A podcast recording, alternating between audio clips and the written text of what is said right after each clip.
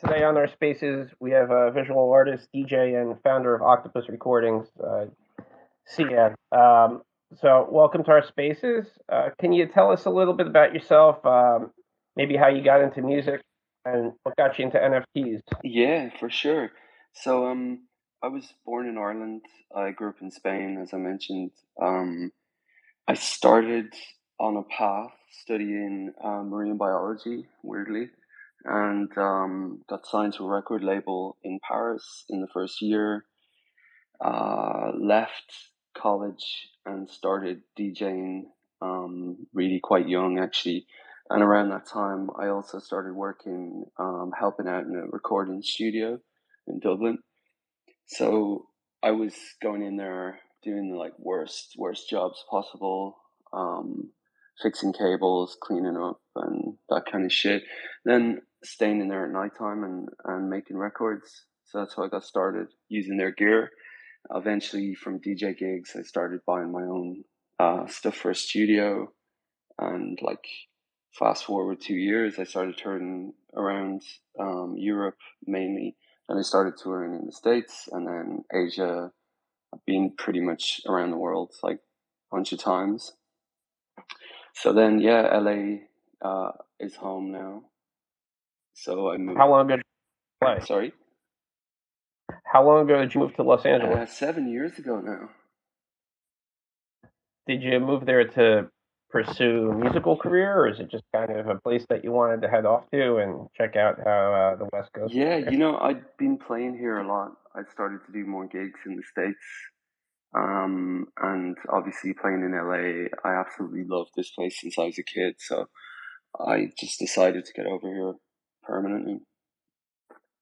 Did you play any instruments growing up, or did you kind of just like jump right into DJing and um, electronic music? It was mostly synthesizers, but yeah, I mess around on guitar, bass, stuff like that. But yeah, I mean, synthesizers and computers were the thing that really hooked me in.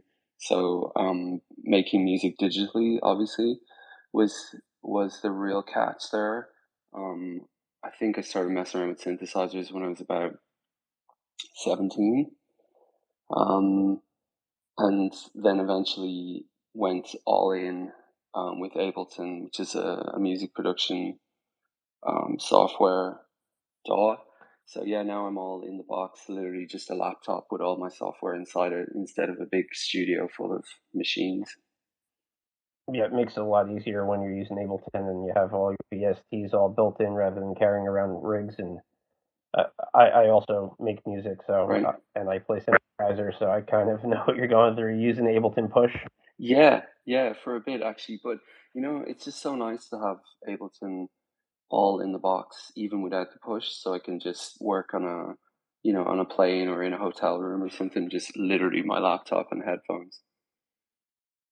So uh, there's so many different types of like subgenres in electronic music now. What what would the closest one be that you would call the type of music that you create? It's kind of unusual because I came from techno, which is, you know, playing pretty industrial and minimal music in a in a kind of late night environment and kind of grew into pop music, I guess, in a weird way. Like I am kind of considered a techno artist, but I've recently done some remixes that are more on the on the pop end of things. I mean, it's a stupid word, but um, I just released something on Deadmau5's label. Again, I've I've released a bunch of records with them. Also did a remix for Armin van Buuren's label, which is again really unusual for an artist to come from the underground and start doing that kind of stuff. But that was just an, a natural transition for me to start working with vocals.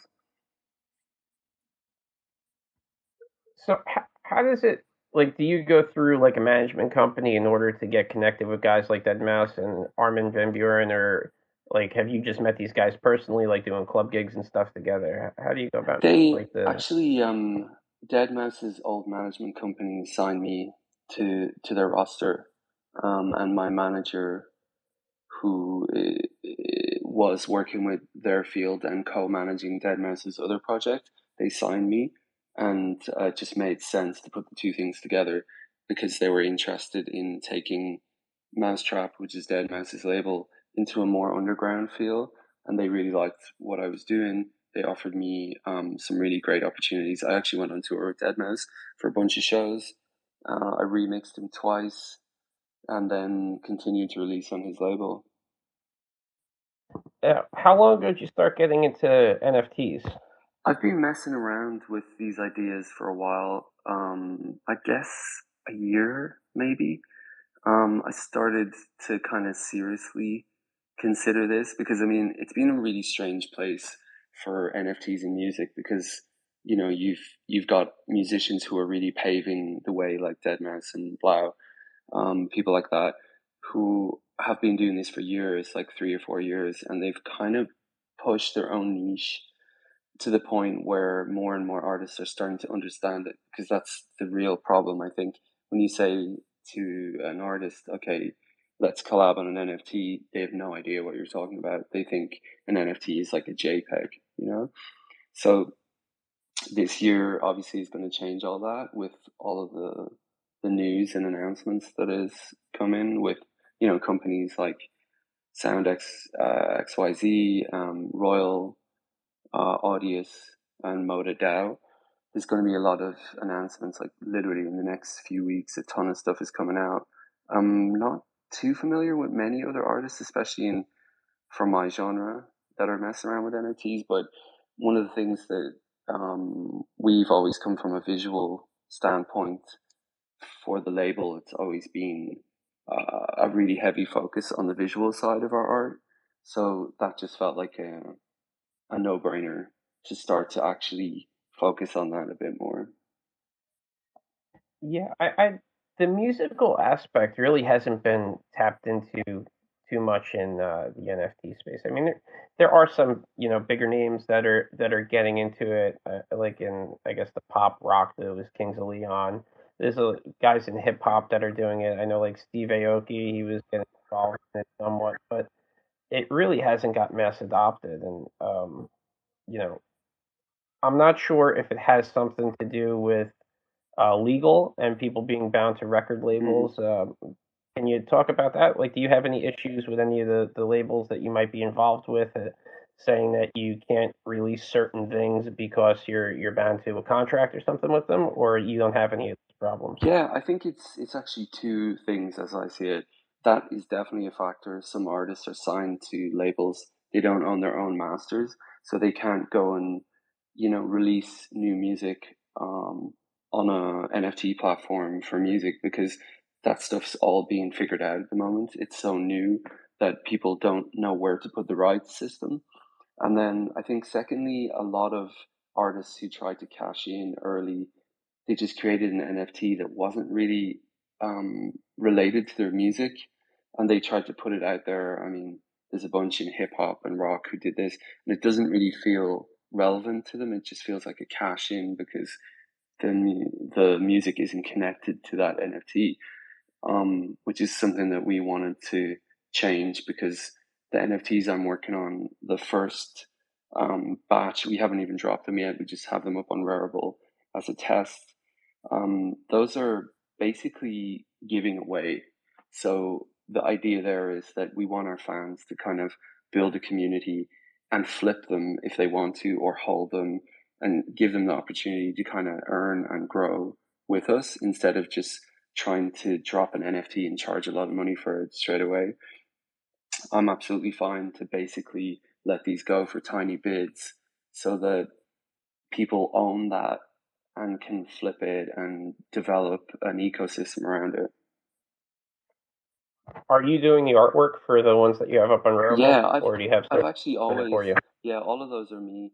Um, I've made the artwork for the record label since since I started it, um, and I make my own artworks for any other releases I do on labels. So yeah, I've always been pushing that. I do video and photography stuff as well, so it's kind of easy for us to to focus on that side of it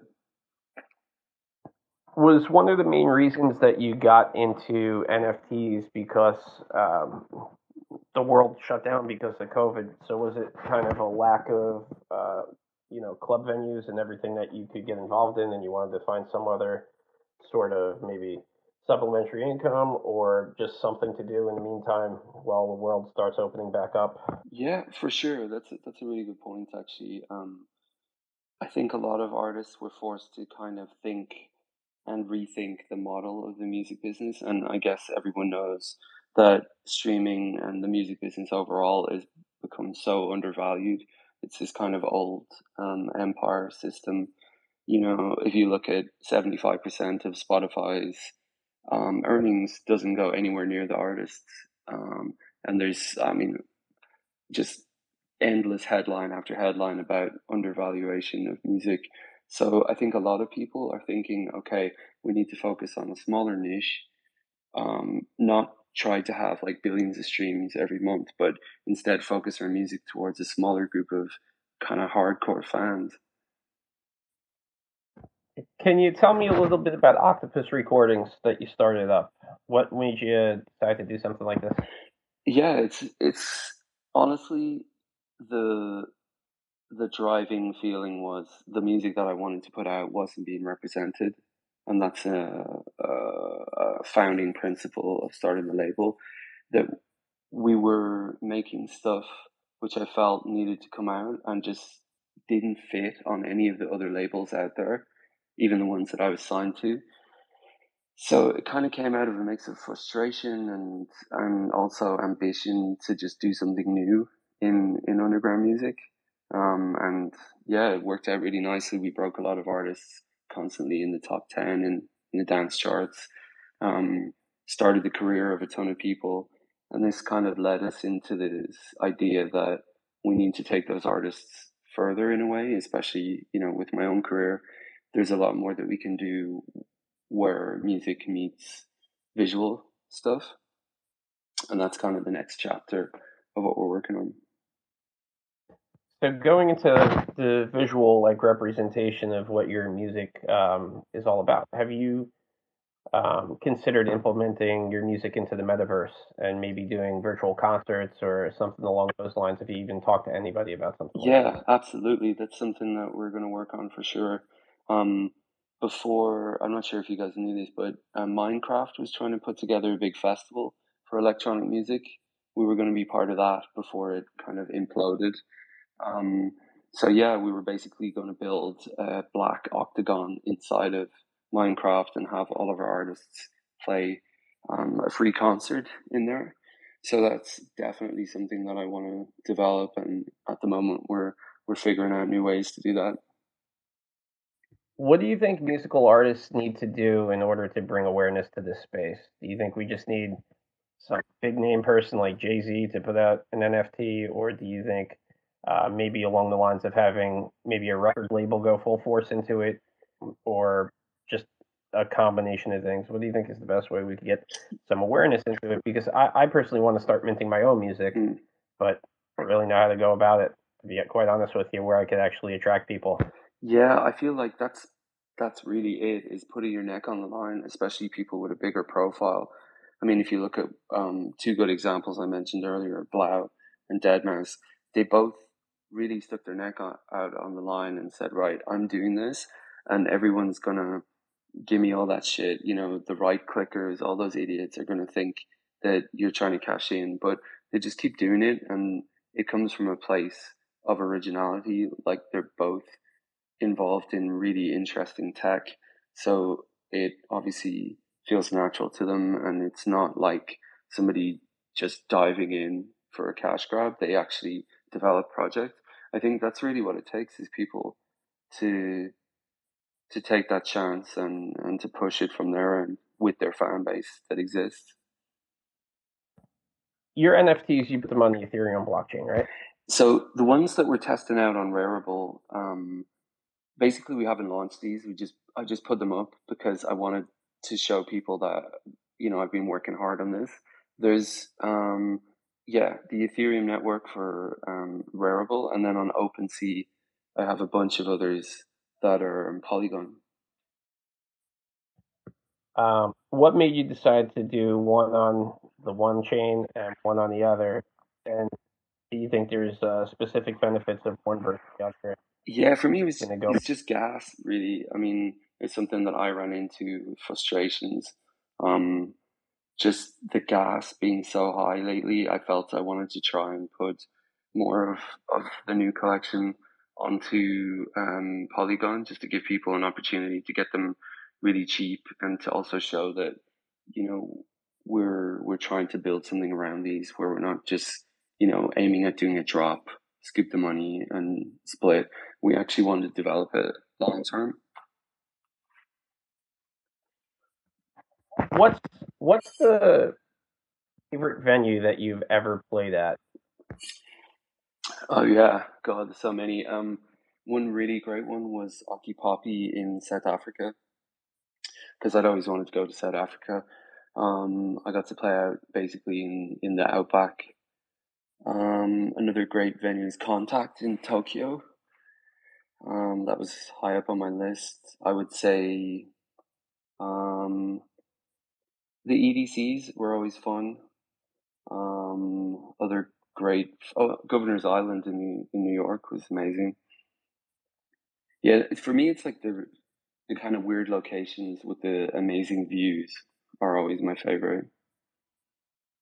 You were doing some like live sets on Twitch for a while, right? Yeah, we were a Twitch partner for God almost a year, um, a little bit under actually, but yeah, um, we were doing seven days of programming on Twitch actually, which was insane. It was pretty hard to sustain that. Kind of like what I'm doing on Twitter Spaces, like every day. Just it's a lot. Right? Yeah, it's a lot of preparation and stuff. I, I mean, do, when you're doing something that frequently, do you feel like you have pressure on you that you can't use any of the same songs for the sets and you have to constantly just keep changing the rotation over and over again? Yeah, so one of the things that I did when I when I made a deal with Twitch was um, we brought in a ton of new talent. So we said, okay, we could easily get DJ sets from all of our like, you know, well known DJ friends. But what was more interesting to me was to build a roster of upcoming artists and kind of showcase them on a prime time slot. So um, Twitch really liked that because they're all about like they don't care if you have a million followers or 10 followers, it's how engaged those 10 followers are, right? So it was really interesting to see how excited people were about that because you've got all these new faces who are doing really cool things and it gave us an opportunity to like do seven days and have enough people to fill that in instead of having some big artist who's committed to a lot of other stuff. You're doing a new project now, right? It's called Third Culture. Yep, me and Sacha Robotti. People probably know him from Dirtybird. He's um, he's been DJing over in the states for years. He's like a big Dirtybird artist. So, what uh, what got you guys together, and um, what function does each one of you uh, perform in this collaboration? You both just uh, what what's each one of you doing really when it comes down to it instrumentally? Yeah, so we met at a gig and instantly started laughing about European nonsense um, because we both feel like foreigners in in the states. So we kind of clicked, and um, as far as collabing goes, it's weird. Like I'll always come up with the sparks and the original um, couple of small sounds. Then I'll try to develop it with him into you know a broader structure. But he's really good at arranging and um, mix downs, which I suck at. So um, yeah, I'll get together original sounds and ideas, kind of put them into a structure, develop it into a bigger theme, and then he'll go nuts on the arrangement. What's like one of the go-to albums that you have if you're going to be driving in the car that you could listen to? Uh, I listen to a lot of really chill music actually, like um, most recently, I've been listening to Ruby Haunt, uh, Cemeteries, stuff like that. Orchid Mantis. Yes, it's kind of like post rock, like very chill, vocal based guitar stuff. But I mean, I listen to everything from jazz to like to um, um, film score stuff, and yeah, a lot of electronic. Obviously, anything that's kind of melodic and electronic will always get in there.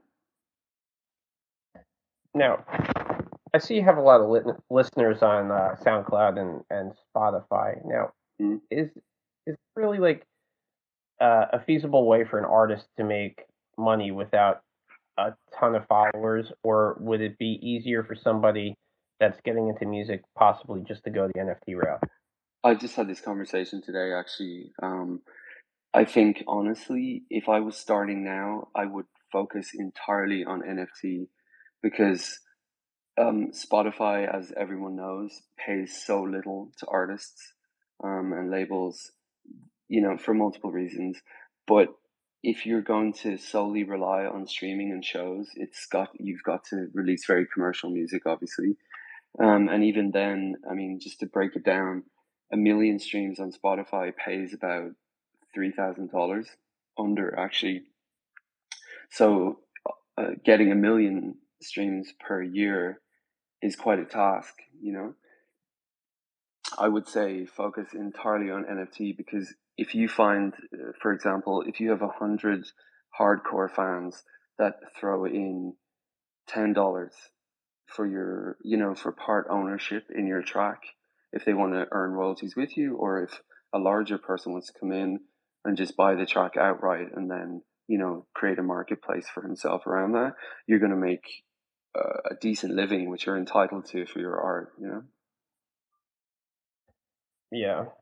Ha- Have, have you thought about putting any any sort of additional utility into your NFTs?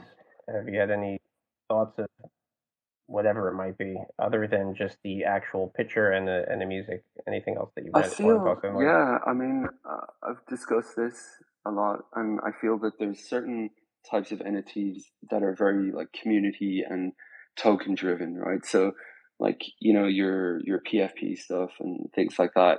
But I feel if you're going to work, you know, for months on a piece of music and a visual that stands on its own as a piece of art, I think that should suffice and it should be good enough to get people excited. I don't think every single NFT project needs all of the utility and token stuff that that is imagined. I think that's more so if you're trying to build a community in a clubhouse and and all of that, those features. Yeah, I, I don't even personally think you need anything more than the art itself. You Yeah. have cool art, or you have a the community is really the most important thing when it comes down to it anyway, right? Exactly. You're really selling art when it when when it's all said and done. You're selling yourself. You're not really selling the artwork. Even if your artwork's badass, the whole point is coming out there and building your community and you know selling what you have there. Yeah. Um, do you think do you think we're ever going to have uh, just metaverse concert venues where they're going to charge uh, NFT price to get into the metaverse concert, and then they're going to split the revenue with the artist? Definitely. Yeah, it's already in the works, 100%. And it's going to give a platform to a lot of new talent. It's not just going to be the big guys who are going to come in and crush it with, you know, a Fortnite gig or, you know, something huge in the sandbox. I feel like it's going to be festivals that'll give the artists who are already ahead in the NFT and digital world, it's going to give them opportunities over, you know, someone who might not be able to put something together for that. You would think eventually we're going to be able to hold larger metaverse concerts than the largest festivals that they have out there, as long as we can support the bandwidth. Yeah, exactly. And if you think of it financially, just from a promoter standpoint, if you're aiming at a global audience, you know, you're not just aiming at a city. Say, I do a show in LA, it's a thousand people. If I was to join a show online, it could be like 10 million people. So there's a huge revenue difference there that they'll be able to support new artists and take chances on people um, and get, you know, new talent paid properly, I believe. And just the value for the people that want to see the specific artist. You know, like uh, Greg down there, he lives in Ohio, in, in Idaho. Like, there's not really a ton of large acts that you know flow through his area, so he could actually sit at his house and watch whatever metaverse concert that he wants, Exactly. which I think is it gives a lot of people opportunity to see people that they would have never had the opportunity to, or would have had to maybe fly to a venue in order to see them. Yeah, way better for fans, way better for artists, especially new artists. Definitely. So, what about NFT record labels? Do you think this is going to exist? I'm working on one at the moment, actually. Yeah, Mhm. definitely. definitely. And I think, yeah, it's going to become What more and more, more and more of a thing. You know, when people understand that it's not, you know, either or, something can exist in both lanes as long as you own your own masters. how would it be mutually beneficial? Because a lot of people are getting into NFT music specifically to get away from like record labels and these platforms. So how would it actually benefit a record label in order to uh, be set up in the NFT space? So I think it comes back to that concept that, you know, to get started, you only really need a hundred loyal fans, right? So if those fans are willing to put in 10 bucks even to invest in you, then you're already rolling. You know, you don't need a hundred thousand plays a year on Spotify or something. You just have this structure where your fan base starts a small tribe and that can grow, you know, exponentially from there. But I feel that's a real plus for a record label because you can say, okay, say we have a thousand hardcore fans and we just we do one drop and they put in ten bucks. That's already a huge, a huge investment in the label. That is true. And and how would the split go with uh with the artist I think it would have Would to be be mm, more the mentality of of Web three. You know, it would have to be 50-50 instead of the typical setup with a record label where there'll be all these deductions and rights management issues. I think it would have to be straight 50-50. Do you also collect NFTs? Uh, I'm starting to, yeah. I haven't really found anything that I'm mind blown by, but yeah. And by the way, that just talking strictly from a financial point of view as a benefit for a record label, obviously there's a million other benefits, like artistically, to doing that.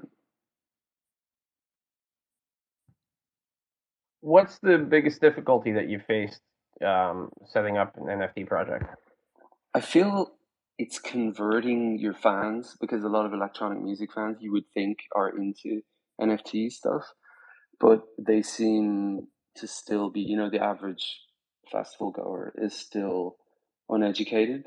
And, you know, you've got armies of, as I call them, right clickers who think, you know, that um, artists are just trying to, you know, rug pull them or something. But it's, uh, yeah, resistance. And I would say then also tech wise, like for example, I've had some bids on, you know, we haven't even launched this NFT um, collection. I've had a couple of bids that I'm waiting on the gas to go down and kind of figuring out, okay, you know, at what point do you accept a bid or, you know, I want to make them really affordable for people. So I don't want to let bidding go up too high initially.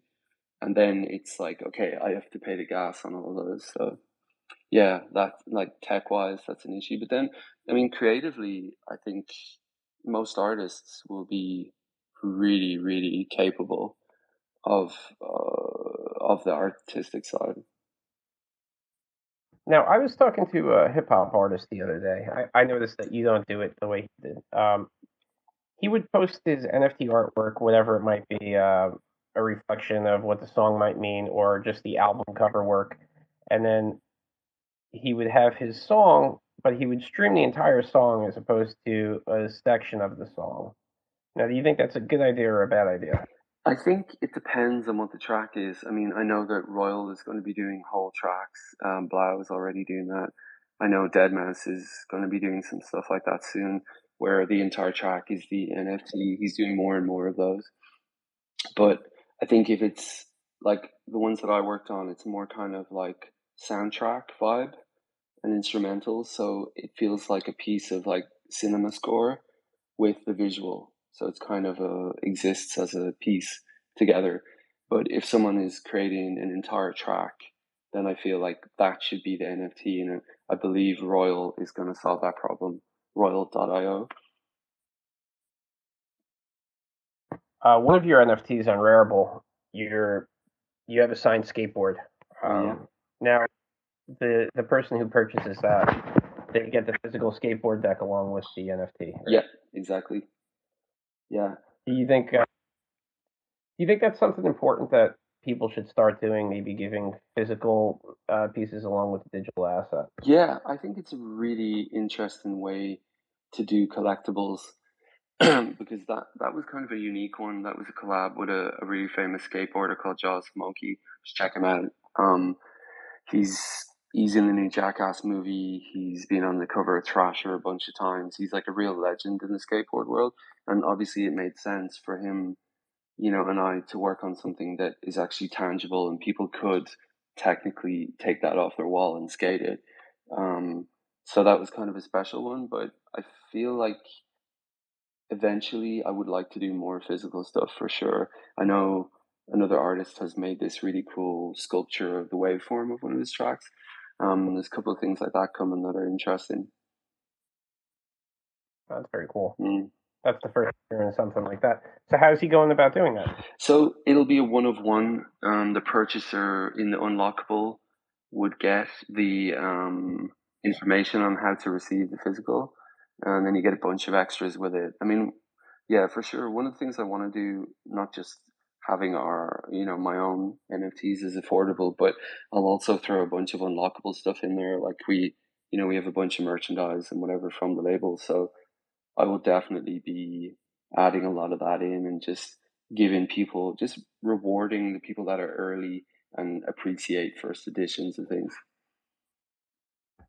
Officially, you have a question?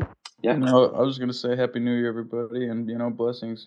We're we're going we're going strong this year, all of us. Happy New Year. What's up, Chronic? I see you, brother. I love you. So, um, what was the question? I was just going to ask you. I, I just had a, a, brain fart. No worries. Hold on, I'll just a second. Threw me off with the Happy New Year over there. no worries. Oh, I remember now. Um, do you think do you think a good type of utility or a good way to maybe market an NFT as a, a musician would be to release the stems along with the actual physical track?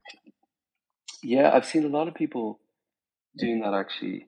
Um, breaking the track into different stems, which is, you know, for people who don't make music, will be different parts of the instruments. People can put those together and remix it it's not that interesting to me, to be honest, because I like to create something, you know, as a whole piece, a finished piece, and like, you know, sit with it for a while and then drop it and say, okay, that's done. Um, but yeah, I mean, I've I've yet to explore that. During the pandemic, um, I met up with a guy through Facebook through some like synthesizer group, and he lives in El Salvador, and we would, I would do like a drum pattern on one of my drum machines, and then he would go and he would lay down like a lead on his synthesizer, and we would send it back and forth. We did this for months, and then we are just creating tracks. Um, what what I'm trying to get at is, do you think that there is some sort of market in NFT music where you could maybe just sell stems, and uh, maybe more so for like record producers? Yeah, possibly. The only thing is, you know, you'd be competing with companies like Splice or you know, um, Native Instruments who provide a lot of loops and samples, like literally millions of them for like, you know, 10 bucks a month. So I don't know where, I don't know where the real value is for music producers there. Yeah, I'm not sure myself. And you're right with Native Instruments. You know, I didn't even think of that. I have a machine of three at my house, and uh, didn't even click in my head about how much shit that they give you. Right. Yeah. Yeah. If anybody has any questions for uh, Sian, please feel free to uh, shout it out. Or uh, we only have about ten more minutes before we have to wrap it up. So yeah, sure, go for it. I'm sure Aiden has something.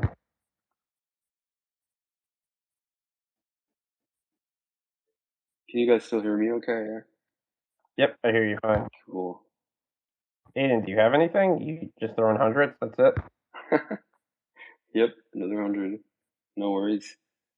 Um, yeah, maybe if if you can, I don't know if you can pin the link to the top, but just so people know what I'm talking about. Um, with the Rarible stuff, we've we've launched sure. the Jaws one, but I haven't launched the others. I just have them up as an initial, like kind of pre-launch thing.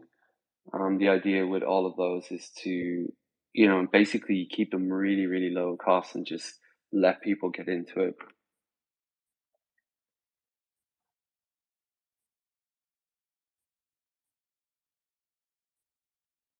Did I lose you guys there?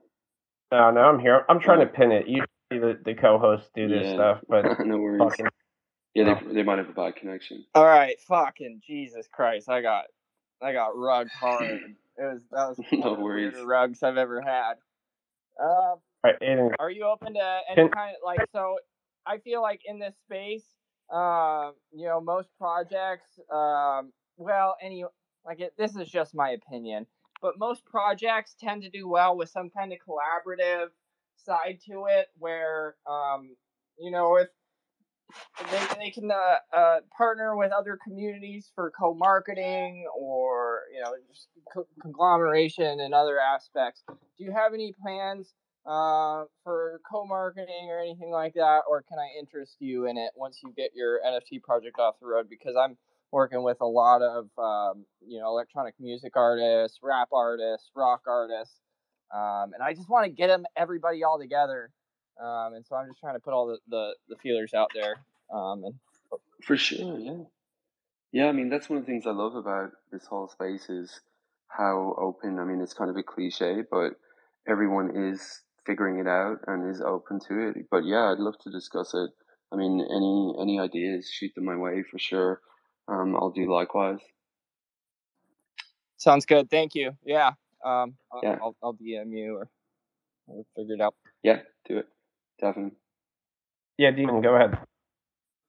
Um, hey, so you know, really love everything we've discussed, and I love the, you know, your your bridging music and and visual arts as well. Um, really Thanks. curious, you know, for for artists that are getting into the space and you know learning and trying to grow their their skill sets.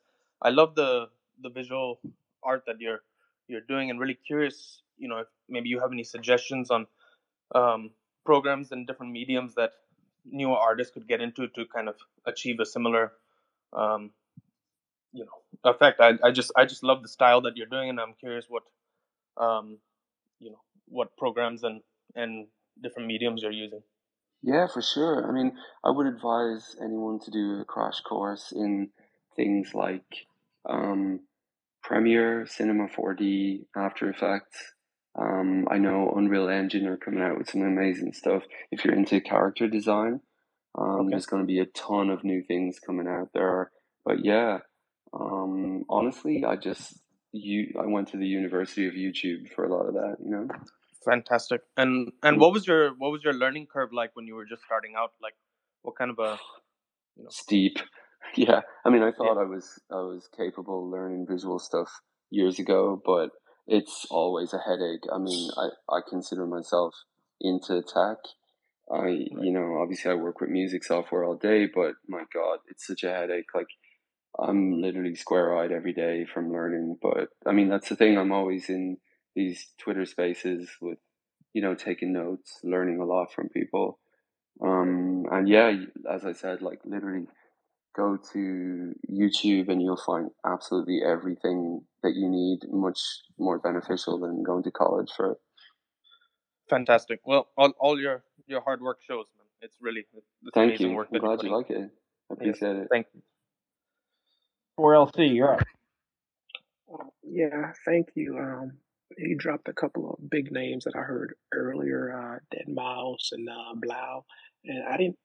Not only did I heard about those names in the um, you know NFT crypto space, but in regular spaces as well. I'm talking things like uh, uh, NPR news is when uh, you know I heard uh, you know about Deadmau5 and so forth.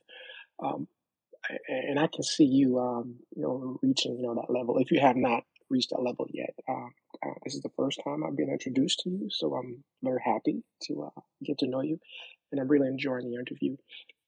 Um, just have an overall general question. Um, how nervous should the you know the legacy um, music industry and um, you know uh, the Spotify be for uh, in terms of what this technology represents? Yeah, great, great question. Actually, I honestly feel um, that they should be very nervous because they've had such a run of taking, you know, 70 to 80%. Um, for whatever reasons, musicians have got undervalued again and again and again.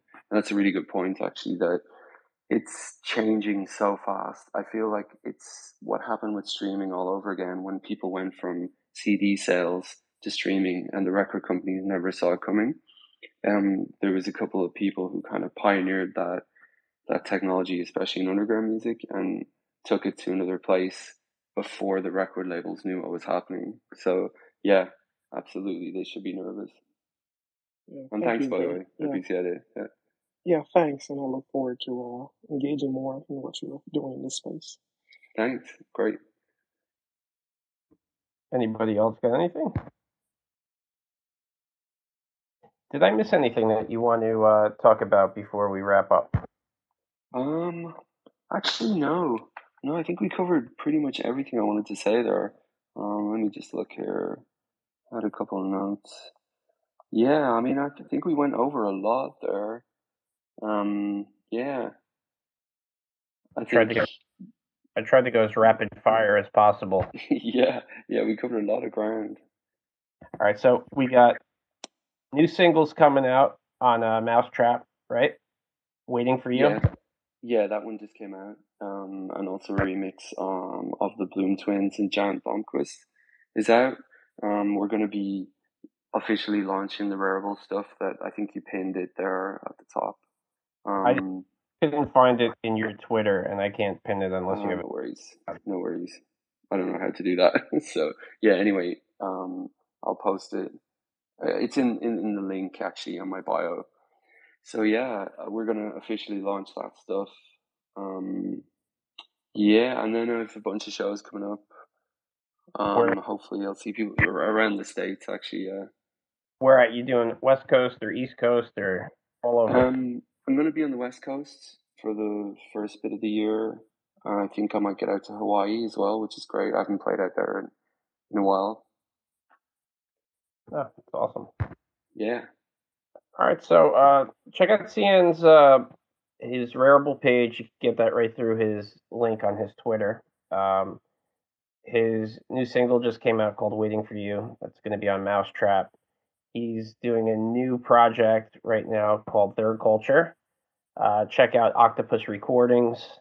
Um, if you get a chance to see him live, feel free to go out and say what's up. And uh, I don't know if there's anything else that I missed, but if there is, um, I'll be sure to refer people over to you. great. Thank you. I really appreciate you guys having me on. Happy Yeah. New Year to everyone too. I, I always love it when I have musicians in here because I could kind of relate with them a little bit better since I'm a really shitty artist. Yeah, thanks for coming out. Great. All right. Cool. All right, man. Well, thank you so much for the time. I, I appreciate you coming out and talking to the community. And um, you know, we're we're always doing these, so if you ever want to just stop on by and pop in, uh, feel free to. I definitely will. Yeah. Thanks again. All right, thank you so much. Appreciate it. Cheers, everyone. See ya. Good night, man.